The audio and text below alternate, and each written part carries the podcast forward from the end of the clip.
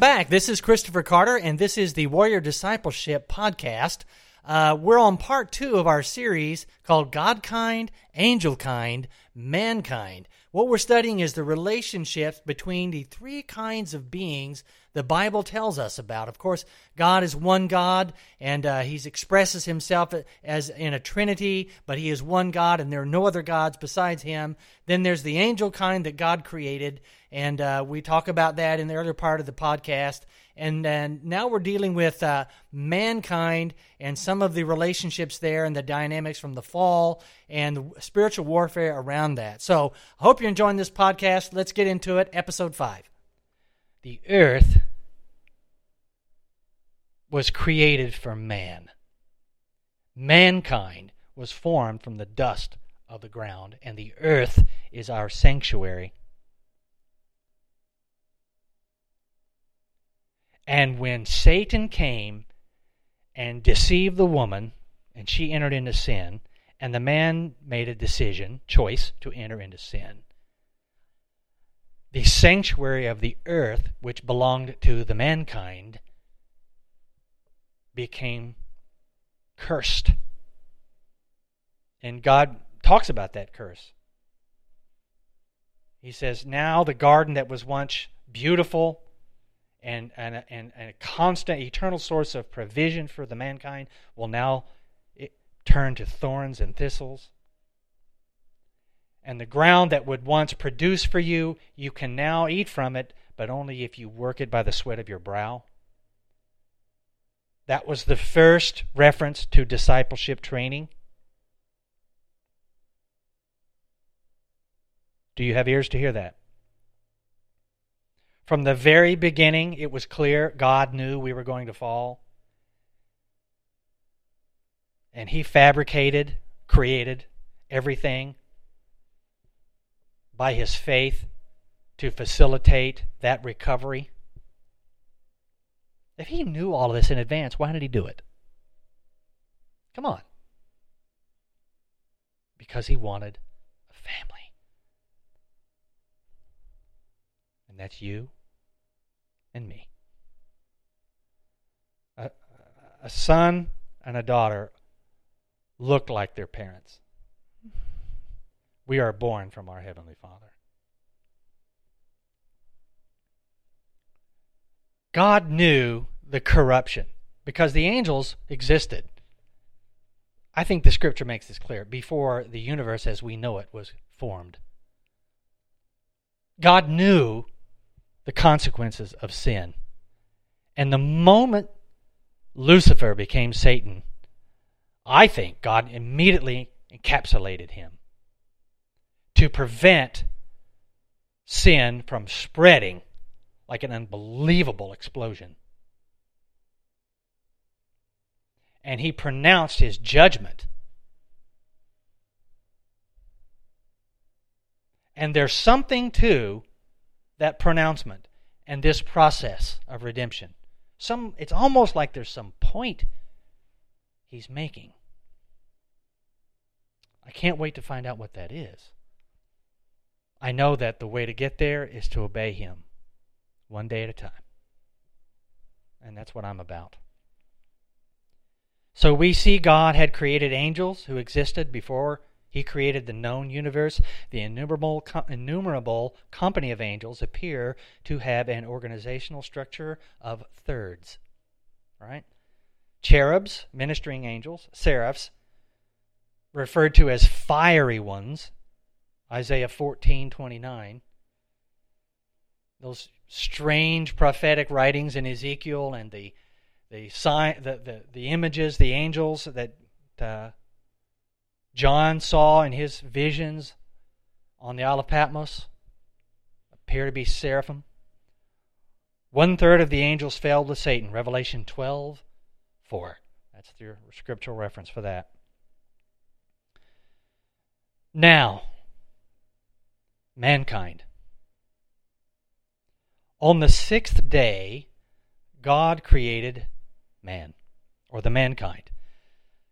And he called the man Adam which means mankind. And when Adam was first created, he contained within him the entire mankind, which later God would put him to sleep and take out parts of him that we call the female and create a help, a helper that was proper and fitting and suitable for the mankind. So the mankind became the male and the female, and they are absolutely co equal. One is just as important to God as the other. They are two parts of one thing. Okay? Without the female, there is no mankind. Without the male, there is no mankind. Because the mouth of the Lord has spoken it, and his word that they shall be male and female until all things be fulfilled is going to reverberate and be true until that time when all things are fulfilled. And John describes a bunch of that over there in the revelation of Jesus Christ, okay? So the, my point to all this, the world has changed. The, okay, what is accepted. Now, keep in mind, I have a very long view. I am an, I became an avid, uh, an avid student of history many years ago. Uh, was un, I realize now that was under the direction of the Lord. And as an avid student of history, I and, and a data modeler, that's what I do in my vocation, I have been about, I've been in the business of modeling entities and relationships. And in doing that, in querying data, you begin to identify reoccurring, reoccurring, reoccurring patterns And, and those reoccurring patterns I begin to see go beyond data and begin to see how that fit with relationships and all kinds of other things. And I began to realize the Lord's teaching me something here.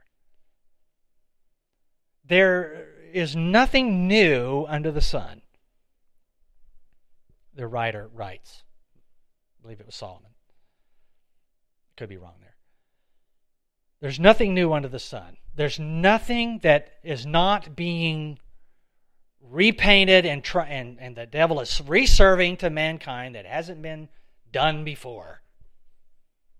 And he tells people this has never been tried before. This is the big thing in politics right now with socialism. And right at our back door, we see the misery and the suffering and death as a result of socialistic thinking. And there are still people in this country who are advocating for it. That is just malignant ignorance. And it is an example of the kind of war that we are in the war of contrast ideology and why we believe what we believe and what would be the results based outcomes if we go down that road. And never before have I ever understood what Jesus meant when he said, You are the salt of the earth and the light of the world. And just for full disclosure here, I am not one of those men of God who believes one bit that the church should not be directly involved in politics. If you disagree with that, just love me.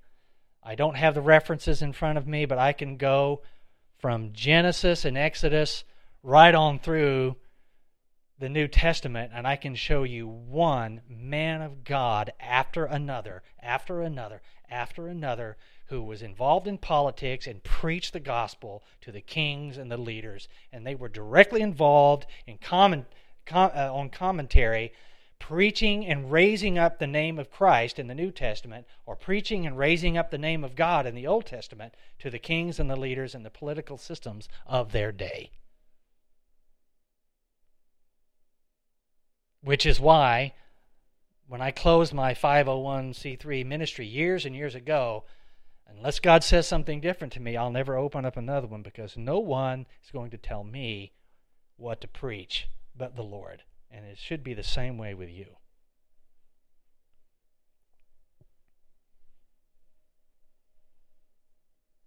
Do with that what you need to do with it. Okay? We are the salt of the earth and the light of the world. And if the salt has lost its saltiness, what good is it as a preservative? God Jesus literally said, "I put you here to preserve the earth, to keep it from blowing up, blowing themselves up." And you do that by turning on the light that I gave you. I'm the light and I'm inside of you. Turn it on and shine it. Stand it stand up on a hilltop and turn it on and let everyone see it. Don't hide. This is why you see such an assault going on right now in the areas of communications, defense, and commerce. It's an attempt by the enemy to subvert and to supplant and to say, hey, I'm God. Satan and his crowd. I'm God. I'm God. I'm going to bless you and give you all the sex and drugs you want. I'm going to give you all the lasciviousness that you want, all all of that stuff. You know, and then people just wipe themselves out with it, kill themselves with it. And it goes on one generation after another for centuries, and we're still doing the same things. Mankind, I mean. Duh.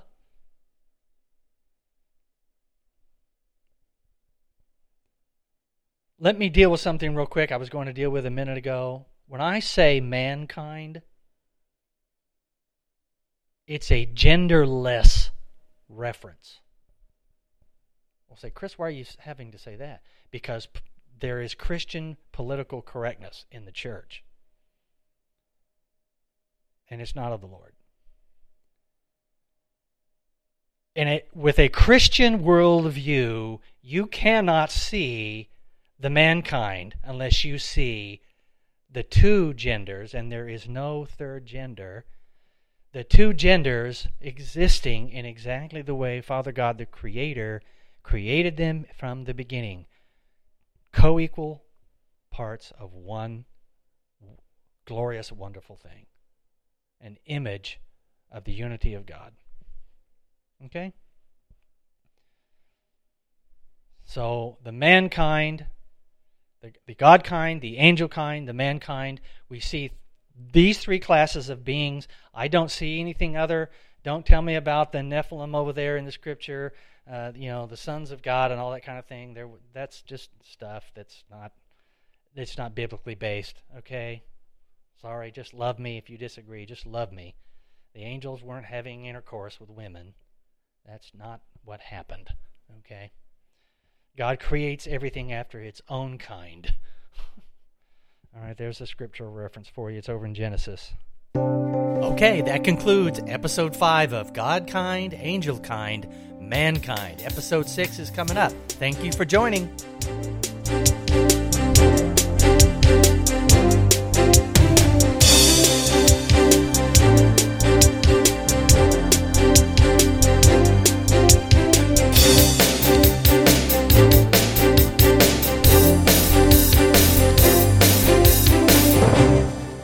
Hello, everybody. This is Christopher Carter.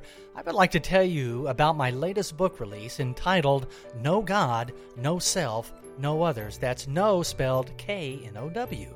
This is a book of truisms or maxims that I began writing in the early 90s when I would be out on a prayer walk or during my times of personal devotion and I was trying to solve a problem or to make a particular decision. For example, to face challenges in life is human. It's how we deal with them that makes us who we are. Or, youth always expires and wisdom never expires. It's a great devotional book. The chapters are very short. You can open up pretty much anywhere and just read the maxim and then read the commentary. I believe it will help you in your devotional. It's available in Kindle, paperback, and hardcover on Amazon.com. You can find out more at my website at www.christopherlynncarter.com.